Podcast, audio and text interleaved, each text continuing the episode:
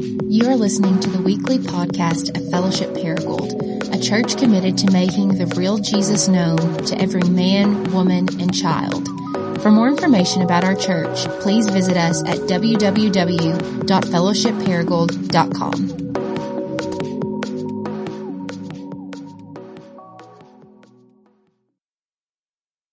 are continuing in our series that we've titled Union with Christ. In this series, we're just unpacking the central truth, or what J.I. Packer calls the definition of Christianity. That when you trust in Jesus Christ, He not only forgives you, but He, he joins His life with yours and your, your life with His, such that you are now in Christ, He is in you, and that changes everything. And each week, we're just kind of walking through uh, this doctrine and talking about different facets of life that it changes. Today, I want to talk about how it changes the way you encounter the entire biblical story, which means it changes the way you encounter your story um, and the deepest longings of your heart. So, with that, I want to uh, go to Luke chapter 24. If you have your Bible, once you turn there with me, Luke chapter 24 is where we're going to start.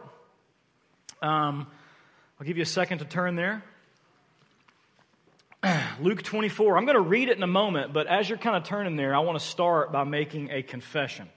Okay, so I want to start with a confession. Um, if, if there is one part of my life that I want to keep blocked off and keep other people from seeing and knowing about me, it would be my garage.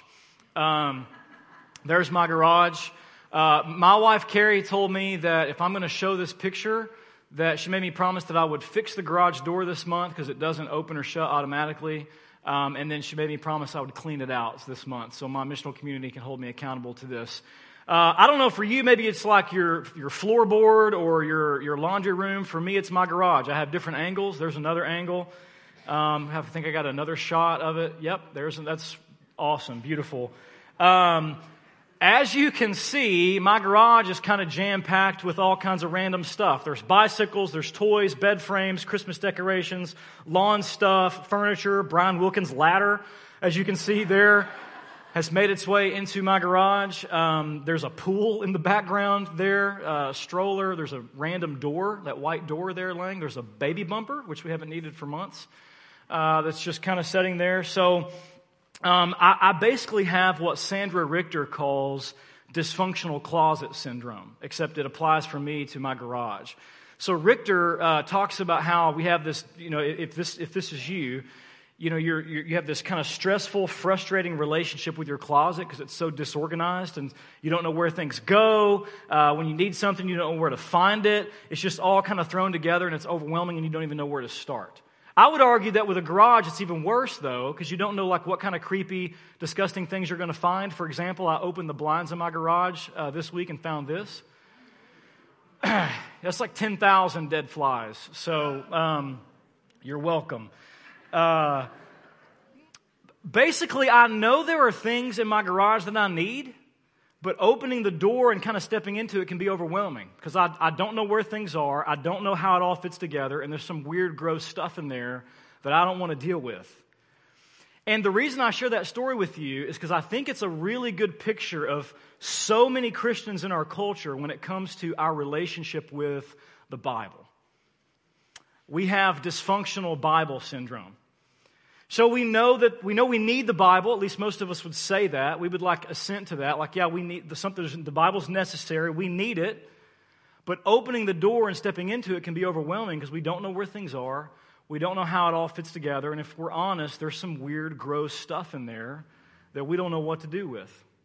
So raise your hand if you've ever struggled to read and understand the Bible. Or am I the only one? Okay, the rest of you are lying. Most of you raise your hand.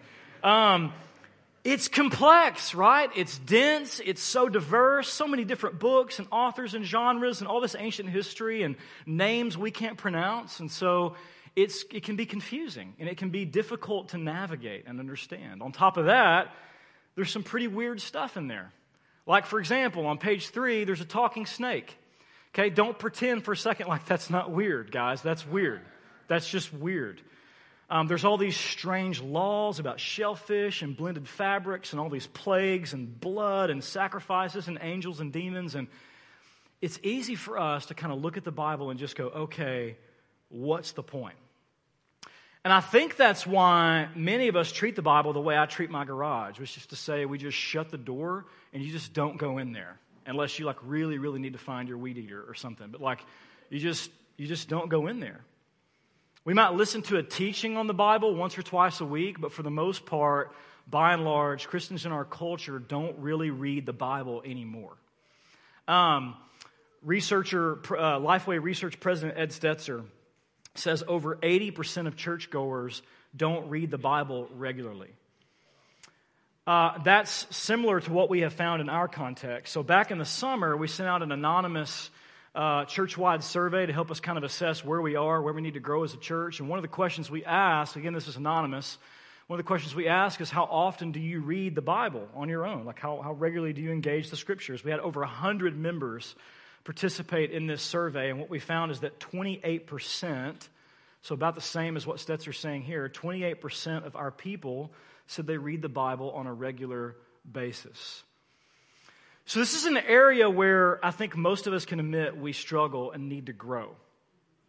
And, and, maybe this doesn't apply to all of us, but it's certainly been true for me at many points in my journey of following Jesus. And I often still struggle with reading the Bible. I'm not more spiritual than you.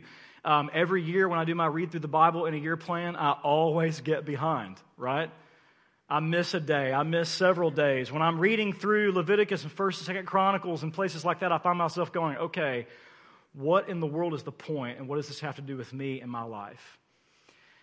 And I'll give you one more quote. I think uh, A.J. Sherrill is a pastor and, and, and, biblical scholar, and he says this is really why we struggle and, and don't really read the Bible anymore in our generation, because we've kind of lost the point or the vision for why the Bible matters in the first place. And here's a quote. Here's what he says He says, uh, Neglected, dusty, and crisp are three characteristics that describe the average Christian's Bible that sits motionless from the bookshelf in many American homes. It often rests just low enough on the shelf to be noticed, yet it remains high enough to go untouched. And recent estimates purport 3.9 billion Bibles have been purchased over the past 50 years. But there's a vast difference between best selling and most read. I read this week that one, one guy said the Bible is the best selling book never read. So much has been written on the topic of biblical illiteracy within the 21st century post Christian society. But in contrast to many recent voices, perhaps the problem is not that Christians don't know how to read Scripture, it's much more foundational than that. Instead, the vision for why the text even matters is lost. So, the question I want to ask this morning as we talk about union with Christ, and we're going to get there, is really simple. Why the Bible? Like, what's the point of the Bible? What, what does it have to do with you and me? Why did God give us the Bible and then command us in places like Psalm 119 to read it and reread it and eat it and chew on it and digest it and, and, and memorize it and meditate on it and store it and hide it in your heart? Like, why? What is the point of the Bible? Because so often, like Tazi said this morning, we get lost in the weeds and the details, right? So, what's the point? All right, well, that's the question Jesus is trying to answer for us in Luke chapter 24. And so I want you to look there with me. Luke 24. We're going to start reading in verse 13. Um, we'll put it on the screen for you. Here's what Luke says. That very day, two of Jesus' disciples were going to a village named Emmaus, about seven miles from Jerusalem, and they were talking with each other about all these things that had happened. So they're talking about the fact that Jesus the Messiah has been killed. That's what they're discussing. And while they were talking and discussing this together, Jesus himself drew near and went with them. So imagine this. Uh, you're walking on the road to Emmaus, you're talking about what's happened. Jesus suddenly appears, the resurrected Jesus, and now he's walking with you. Okay, but look at what look at verse 16, what Luke says. However, their eyes were kept from recognizing him. They didn't recognize him. Jesus said to them, Hey, what's this conversation that you're having? What are you guys talking about? Verse 18, one of them named Cleopas gets a little bit snarky with Jesus, and he says, Are you telling me you're the only visitor to Jerusalem who doesn't know the things that have happened in these days? You like the only person not on social media? Like, check your Twitter, bro. Turn on the news. Like, you, you don't know what you don't you don't know about this? Well, they don't know who they're talking to, right? I love the way Jesus plays it cool and says, What things? I, I don't know. I'm not sure exactly what you guys are talking about. And so, if I were to summarize the next few verses, the disciples go on to explain to this stranger, who's Jesus, how this Messiah, Jesus, the Redeemer of Israel, has been crucified. He was killed by the Roman government, and three days, uh, three days ago, he died on a cross and was buried. Now his body is missing, and we're kind of freaking out. And at this point, they've really lost all hope. So they explain this whole thing to Jesus, and look at his response in verse 25. He says, Oh, foolish ones, and slow of heart to believe all that the prophets have spoken. Was it not necessary that the Christ should suffer these things and enter into his glory? And then, beginning with Moses and all the prophets, he interprets to them in all the scriptures, that is the Bible, the things concerning himself. And look at their reaction. Skip down to verse 31. Suddenly their eyes were opened and they recognized him, and he vanished from their sight. And they said to each other, Did our hearts not burn within us while he talked to us on the road, while he opened to us the scriptures? I want you to pay attention to the fact that their eyes were opened when Jesus opened up the scriptures for them. Okay, we see it again just a few verses later. This time he's with a larger group of disciples. Skip down to verse 44. Jesus talking to this whole group of disciples in the upper room, and he says, These are my words that I spoke to you while I was still with you that everything written about me in the law of Moses, the prophets, and the Psalms must be fulfilled. Then he opened their minds to understand the scriptures. Thus it is written, meaning the Bible says, that the Christ should suffer and on the third day rise from the dead, and that repentance and forgiveness of sins should be proclaimed in his name to all nations, beginning from Jerusalem. Okay, if I were to resurrect from the dead and wanted to surprise my friends, I would probably have some sort of like explosion happen and then like horns and triumphal music happening and then I would like emerge from the smoke and be like, I'm back, suckers. Like, here I am, right? Jesus shows up and teaches a class on how to read the Bible. Like, how lame kind of is that? Like, he shows up and in disguise, like incognito, and like schools them in a lesson on what the Bible is, why it matters for their life, and how to engage it. Like, he obviously thinks that this is so important that we need this in our discipleship to him. He obviously thinks that this is crucial for us to experience the life we were made for. So he says, Hey, let me take you on a tour through the entire Bible and just open it up for you. Look back at verse 44. I think this is important. Notice Jesus says, The law the prophets, and the Psalms. That's a classic Hebrew way of summarizing the whole Bible, which at this point would have just been the Old Testament because the New Testament hadn't been written yet.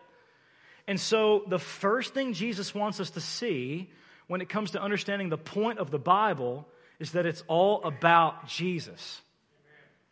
Look, Jesus says in verse 26 the key to understanding the Old Testament. I know there's a lot of details in there, there's a lot of weird stuff you don't know what to do with, like a lot of weeds you can get lost in. Jesus says, don't miss the forest for the trees. The whole point of the Old Testament is, is building up to the suffering and the resurrection glory of this Messiah. And so, according to Jesus, the, the Bible's not just a collection of just random stuff thrown together like my garage or your purse, ladies, or whatever. Your purse is worse than my garage, by the way. I, if it's anything like my wife's purse. Um, every, every detail, every single piece, every event is working together to tell a much larger story about Jesus. And so we're left with this fundamental truth that Jesus wants you to see this morning. Jesus is the key that opens up the Bible and makes the whole story make sense. Jesus is the key. If you miss that, you'll get lost in what seems like a random sea of laws and sacrifices and census reports and all this stuff, and, and you'll just be left going like, this doesn't make any sense. I love uh, when my middle child Nugs tells me stories because they are so random and they never make any sense.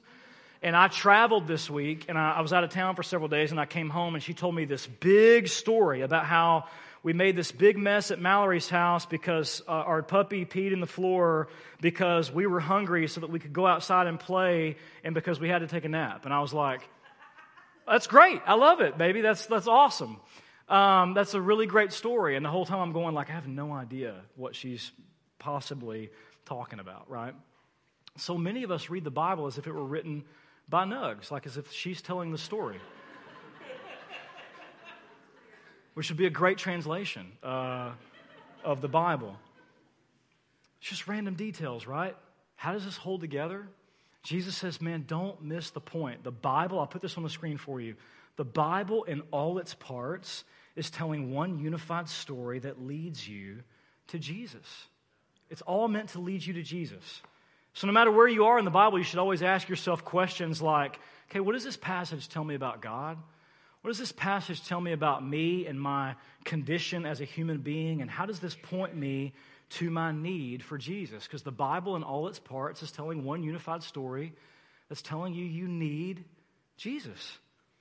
Listen, when you start to read the Bible this way, it, it not only changes how you understand the biblical story, but it changes how you understand your story. Um, the Bible starts to come alive as you kind of start to come alive to who God is, uh, what God is doing, what He is up to, who you are, who you were made to be. And I love the way Andrew Wilson says it. He's got a little book called Unbreakable, which is a book on the Bible you can read in like one sitting.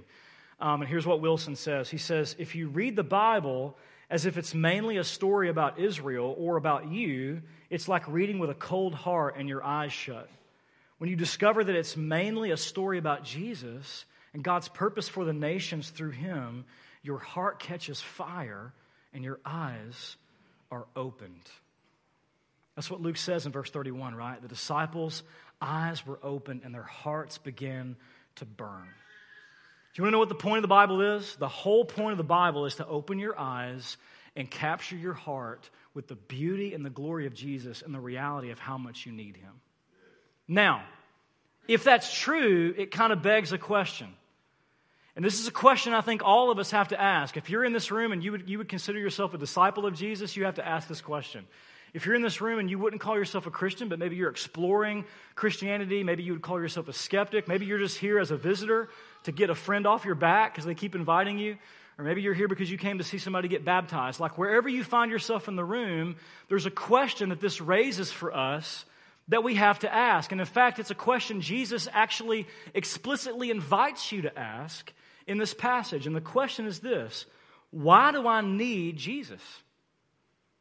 Like, if that's the whole point of the Bible, is that you need Jesus, the, the obvious answer is why. Look at how Jesus poses the question in verse 26. He says, Was it not necessary, I would underline the word necessary, that the Christ should suffer these things and enter into his glory? So Jesus encounters these disciples. They're sad, right? They're, they're downcast. They're upset that he was crucified. And Jesus says, I get that you guys are upset that I was killed, but like, this is what needed to happen, was it not? He says, This was necessary, was it not? Didn't you need me to do this? I, I, I want to invite you to put your eyes on that word necessary and underline it because it's a, it's a powerful little Greek word. Um, it's used in situations where there's no other option and therefore a certain action is required, like this thing has to happen, there's no other way. And so Jesus is inviting you to consider the reality that you desperately needed him to come and suffer and die and be raised from the dead. And the question is, why? Why do you need Jesus so badly, if that's the point of Scripture? And to answer that, you actually have to rewind the story, which is why that's exactly what Jesus does in verse 27. Jesus asks you a question in verse 26 Hey, you need me, right? Now let me show you how much you need me. And in verse 27, he rewinds the story, goes all the way back to the beginning, and just kind of surveys the entire Bible. He takes them on a little tour through the whole scriptures to kind of lay the foundation for why you need him. And so that's what I want us to do. Uh, we've been talking a lot about your imagination, so I kind of want you to use it this morning. And I kind of want us to leave this place and let's imagine ourselves on the road to Emmaus and we're walking with Jesus now. He's opening up the scriptures for us, and we're just kind of kind of follow him on this journey through the scriptures. I don't know all the like things that he hit, so I'm just going to stick to the high points, okay? Um, people have talked a lot about how you can read the Bible as one story with four big chapters, or you can think about the Bible as one play with four big scenes. And so um, I want to kind of just walk through those and follow Jesus on a tour through the scriptures. So let's rewind the story all the way back to the beginning. If you're going to understand your need for Jesus, you have to go back to the beginning. And so if we rewind the story, we go back to chapter 1, which we might title Creation. Okay, I'll put that on the screen. There we go. We're in chapter 1 of the story. We're following Jesus, and he's in chapter 1, which is creation. And what you see in the beginning, this is back in, in the garden in Genesis 1 and 2. And what you see if you go back to the beginning of the story is that God created everything out of nothing. Um, he literally spoke the universe into existence. It's actually written kind of like a song in Hebrew. There's this refrain of God said, and it happened, and he declared it was good. He said, and it happened, and he declared it was good. And so he creates light and water and earth and plants and animals and like mosquitoes. And I have no idea why, but he did. And he, he, he says, it's good. All of it's good. He makes all this stuff and says it's good. And then all of a sudden, God decides to create a totally different kind of creature that he calls human beings. And he makes them male and female. He doesn't speak us into existence, but he actually gets his hands dirty and he gets down in the dirt and he kind of forms and shapes us and creates us. And so you, you see from the very beginning, God has this more of this intimate, kind of personal relationship with human beings. And he creates us in his image, we learn in this chapter of the story. Um, in the same way that my kids look like me and they kind of bear the Breckenridge family resemblance, God makes human beings to resemble him in his image, to kind of reflect him and, and to represent him to the world. This is really a poetic way of saying that, that God created us to be like his children, to be dependent upon him, to live in close relationship and communion with him. He created us to be his friends and kind of be in this relational partnership with him in ruling over all creation. So, if there's one thing you learn in the creation chapter as Jesus is kind of walking us through it, is that you and I were created for communion with God. That's the theme in this, in this chapter. Adam and Eve, it's clear, they walked and they talked in intimate communion with God. They trusted Him. They were deeply connected to Him as the source of life, and all was good, like all was right in the world. Things go south, however, pretty quickly when you get to chapter 2 of the story, which brings us to the fall. Chapter 2 is the fall. This foreign character, this serpent, enters into the story. He lies to Adam and Eve. He questions God's love and his trustworthiness and his intentions. Does God really have your best intention in his mind? Does he really love you? Will he really take care of you? And Adam and Eve take the bait. They choose to believe the lie that God doesn't love me. He's not enough for me. He's not going to provide for me, and I would be better off on my own. And so that's exactly what they did. They believe this lie about God, and then they, they fail to trust Him, and they take the fruit and in that moment, they literally take their lives into their own hands. And what you see in the story is that the moment that we break trust with God, because when Adam, not only has Adam and Eve done this, but all human beings have done this, we all see this in our story. I mean, the big reveal is this is all telling your story. The moment we fail to trust Him, everything falls apart, and you see in this chapter that something deep within the human soul breaks. Um, the first thing you see in Genesis 3 that happens is that we become filled with shame. Humans become filled with shame, which is to say that um, we, we kind of lose our sense of significance and identity and self worth. Shame is this thing, if you know anything about it, this, this really nasty thing in us that says I'm worthless. Like, if you knew the real me and you knew the truth about me, there's no way you could love me and accept me. And so, for the first time in human history, Adam and Eve feel this, and they feel this this, this compulsion to cover up and keep God and keep others from seeing the real them. And so they cover up their nakedness and they cover up their shame. And I don't know about you, but I've, I've, I've seen that in my life in many places. There's a lot of masks and a lot of coverings that I have put on uh, in my life Adam the entertainer, Adam the scholar, Adam the pastor, Adam the husband, Adam the dad. Just thinking that maybe, maybe I can uh, put this mask on and, and find my identity and my worth in this place by performing in these roles, and it never works. Um, the next thing you see that happens is they become filled with guilt and fear, just racked with guilt and fear. One of the most heartbreaking verses in the entire Bible comes from this, this chapter, and you see it in Genesis 3 8. It says, uh, When they heard the Lord God walking in the garden in the cool of the day, they ran and hid themselves from the presence of God. They ran and hid themselves. When they heard him coming, this is what my daughters do, right? Like when they know they're in trouble and I'm coming, is they, the, your kids do the same thing. They run and they hide from you, right? So think about it, man. Human beings went from went from trusting God and walking with God and enjoying God to running from God and hiding from God. Which is to say, we went from closeness and connection to separation, which is the theme in this chapter. If we're just kind of following Jesus on a survey through the biblical story, this is where we're at right now. We go from closeness and connection to separation. We actually find out that we have to leave the garden. Like God says, You can't be with me anymore. Because God is holy, He can't dwell within the presence of sin. And so we find out that they have to leave the garden, and God takes these like awesome angels, like with like swords of fire, and puts them standing guard in the garden and says, You guys can't come back in here. And so now the rest of the human story is kind of one of us wandering around east of Eden, trying to figure out who we are. And that's why we're left with questions like, okay, you know, who am I? You ask yourself questions like, do I matter? Do I belong?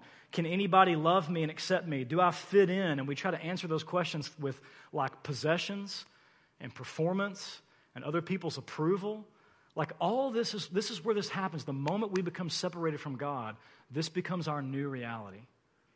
This becomes our new reality because we're no longer connected to the source of life, which is why God says ultimately this is all going to lead to death.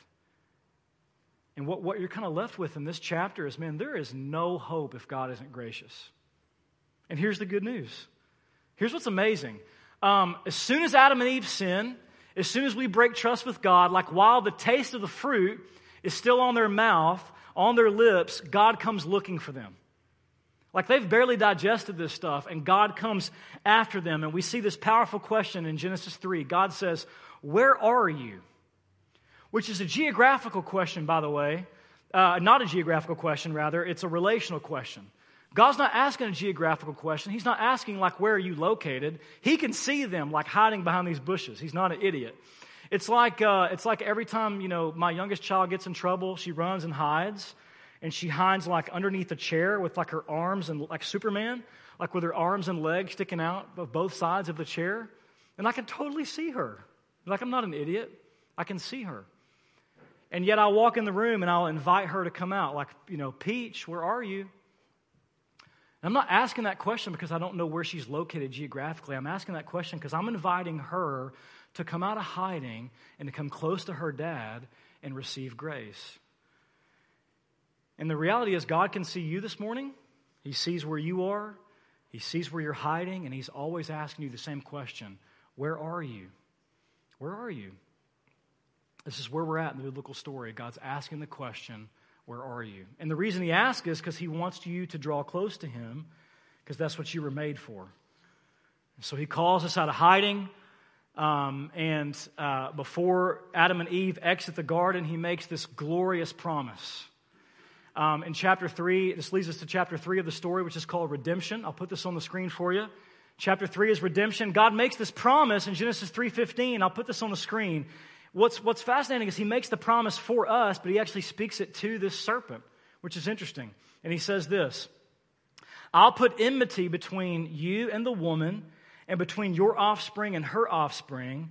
He shall, uh, he shall bruise your head, you shall bruise his heel. God says that this descendant of Eve is going to crush the head of the serpent, and he's going to stamp out all sin and suffering. Okay? He's going, to, he's to stamp out everything that's wrong with the world. He's going to make everything right. But you got to notice that in this promise, this victory comes at a really high price. This Redeemer is going to experience, he says, the bite of this serpent on his heel. Right? So you're going to bruise the heel, or you're going to bruise his head, but he's going to bruise your heel. So this, this, this Redeemer is going to take a snake bite, basically. He's going to absorb the, all the venom and the poison of sin and death in our place, and he's going to die. Like they understand exactly what this means. You get bit by a snake in this world, there's no like anti venom poison. You're not going to go to the emergency room. Like you're going to die. And so there's this kind of riddle like, how in the world is this Redeemer going to save us from all that's broken in the world, and yet he's going to die? Well, apparently, he's not going to stay dead. He's going to come back from the dead, and he's going to somehow be victorious over this serpent. The scholars call this in Genesis 3:15 the very first gospel. It's the first time the gospel's ever preached in the Bible. God says, Hey man, to prove my love for you, I'm going to send a redeemer who's going to save you from sin and death and reconcile you back into relationship with myself. And, and the rest of the Old Testament is just the gradual unfolding of that promise. There's this expectation, right? It's building. Jesus says there's this building expectation of the suffering and the glory of the Messiah. And with every, you know, kind of episode of the Old Testament, it gets clearer and clearer and clearer until you get to the New Testament and you meet him and learn his name, which is Jesus. Jesus came to live the perfect sinless life we failed to live, died the death we deserve to die, so that, and then he rose from the dead, so that all who trust in him can be forgiven of their sins and reunited, which is really the theme of this chapter, re, re, reunion back into relationship with God. And that brings us to the fourth and final chapter, which is restoration. You get to the very end of the Bible and you have this kind of return to Eden where all of creation is restored to God's original intent, which is uh, unbroken, unhindered communion between God and human beings. So restoration is all about communion. Okay, I realize that's a quick survey, but here's the point that Jesus wants us to understand as he's kind of guiding his disciples on a, on a tour through the scriptures. Um, you go from Genesis to Revelation, the whole Bible is telling the story about how you were created for relationship with God and how God will stop at nothing. He is, he is on a relentless pursuit to redeem and reconcile sinners and restore our communion with Himself. That's why Jesus is necessary. That's why you need Jesus. Um, God loves you so much, He'll stop at nothing to forgive you and win you back to Himself, even if it costs Him His own life. And it has to. Listen, the reality that God is holy, um, God is holy meaning that He cannot dwell in the presence of sin. God can't just he can't just forgive us and sweep our sin under the rug and say, man, just, you know, forget about it. Somebody has to pay for it. And so, what Jesus comes and he does is he comes on the scene, and you've got this massive tab that you owe God. Like, we, we, are indebted to God our lives because we've all sinned against him, right? And the wages of sin is death. And so, we owe him. The only way to pay for this is with our life. And Jesus comes on the scene, takes your tab, and pays for it and then walks out of the grave proving that the check cleared. Like God wrote a check to pay the price for your sins. Jesus walks out of the grave, hands his father the receipt, and now that, that means that anybody who trusts in Jesus Christ has been forgiven. Like your sin is paid in full. That's really good news, right? Would you agree that's really good news? It's even better than that, though. Because Jesus didn't just die to forgive you, he died to reconcile you and bring you back to God where you belong. This is the whole point of the biblical story. Uh, forgiveness is the first step in the process of reconciliation. The whole Bible is about what God is doing to restore your communion with Himself. I feel like often um, in our culture, we kind of reduce the gospel down to the mechanics of salvation, and we sort of get we sort of stop at Jesus died on a cross to forgive me for my sins. Listen, man, the cross is all about God's love for you and his desire for communion with you. The cross is, is serving this greater end, which is to bring you back home to God where you belong. It's what your heart was made for. It's what you're longing for, that you can't satisfy anywhere else. Peter says it like this 1 Peter 3:18.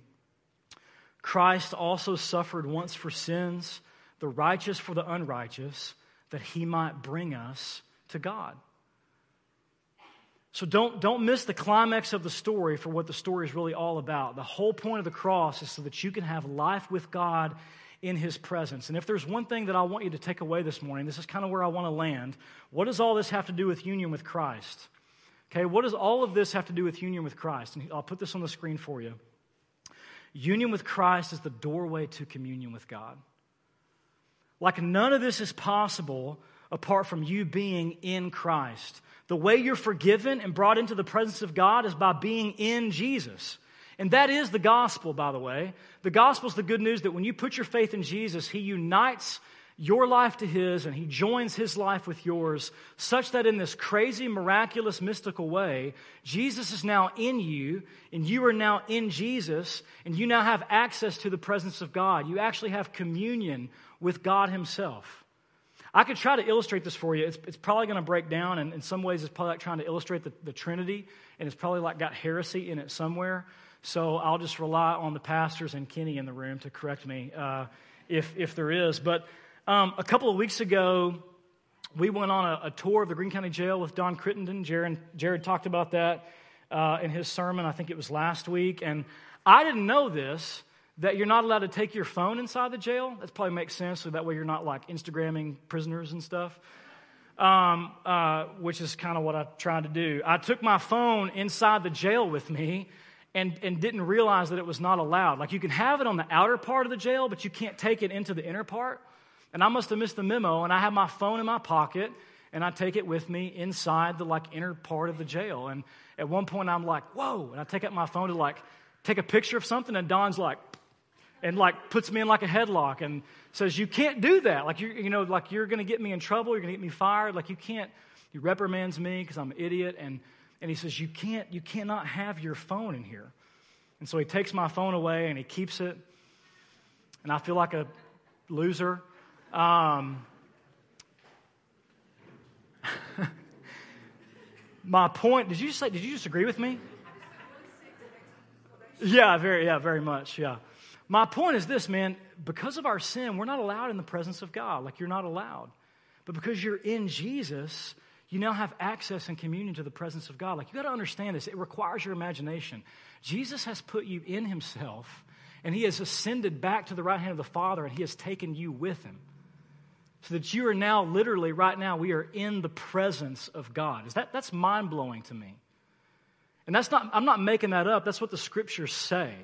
Hebrews 6:19 says Jesus has taken us with him into the inner place of the temple, in the holy of holies, where God sits enthroned, and you're now with Jesus there before the face of God in his presence.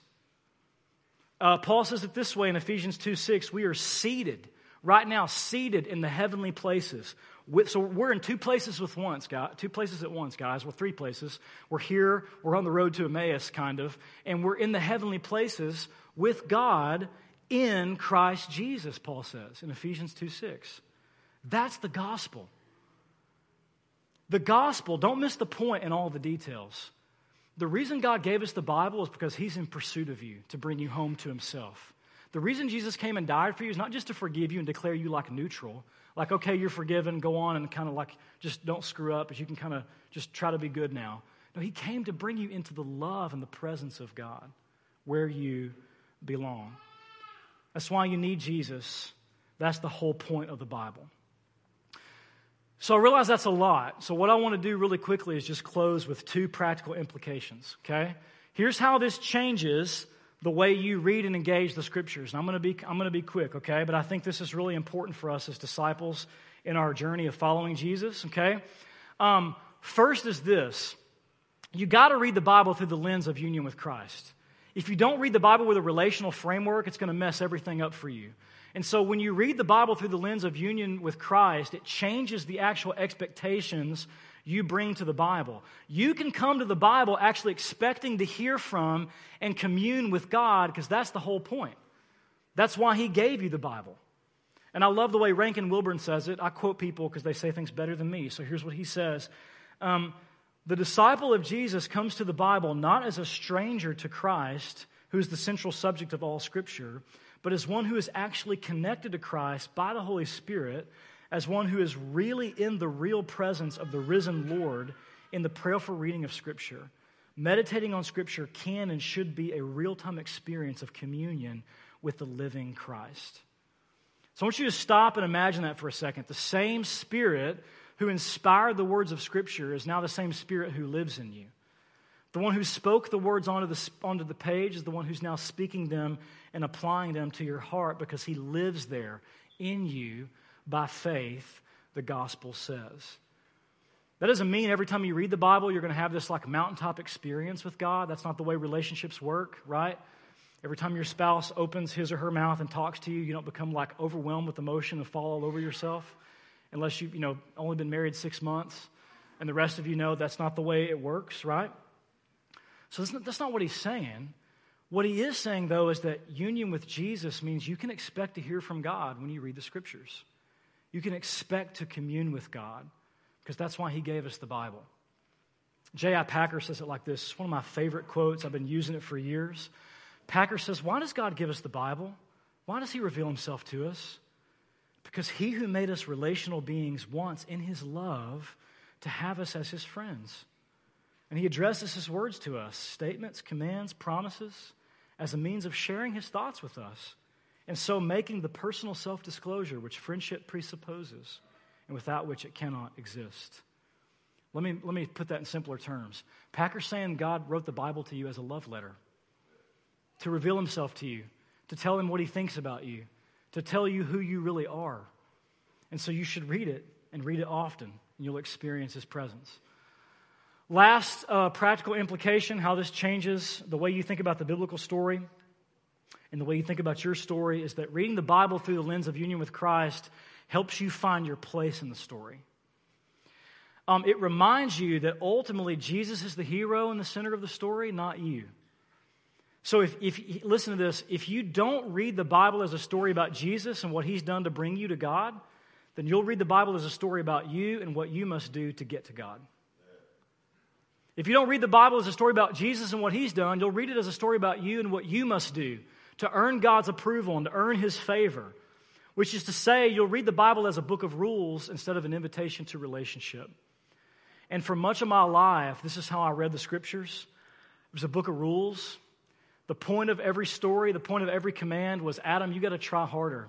You got to do better. You got to be like David or be like Moses or whatever, except for when they're screwing up. Don't be like them then. Uh, but when they've got like this big, gigantic faith, like you've got to, you've got to be like that. If you're not like that, then, then I'm not really sure I want anything to do with you. This is the way I read the scriptures for most of my life. And so I was filled with, you know, guilt, fear, shame, because I never felt like I could measure up. I never felt like I could justify myself and be good enough.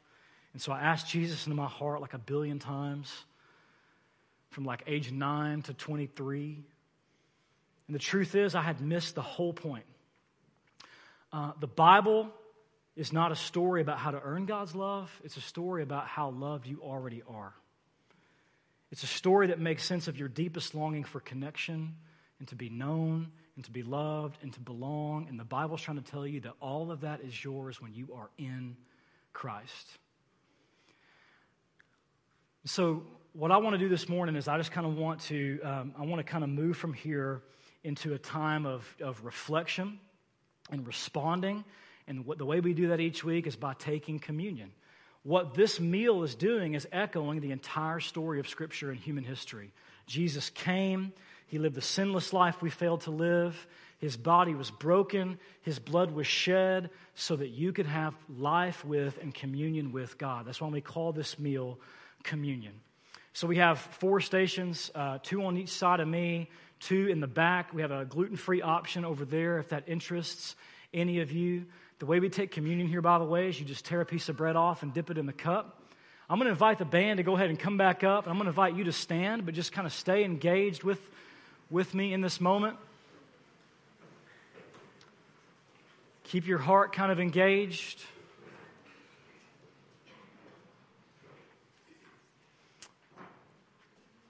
After you take communion, I want to encourage you to come back to your seat. Uh, we're going to sing another song.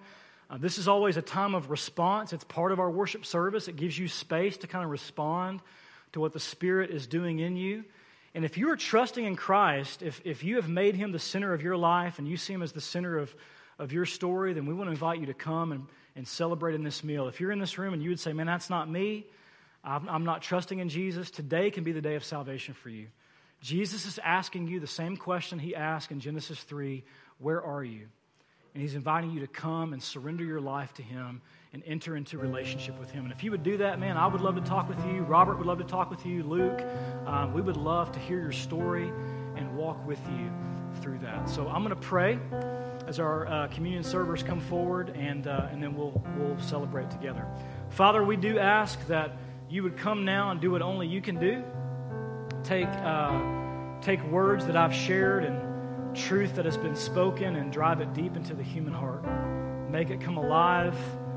Um, use it to bring us into an encounter with Jesus. That's the whole point. That's what this is all about. So, God, I pray you would awaken repentance and faith and, um, and joy and satisfaction that can only be found in realizing how loved we are in Christ. do that for your glory and for our joy, I pray in Jesus' name. Amen.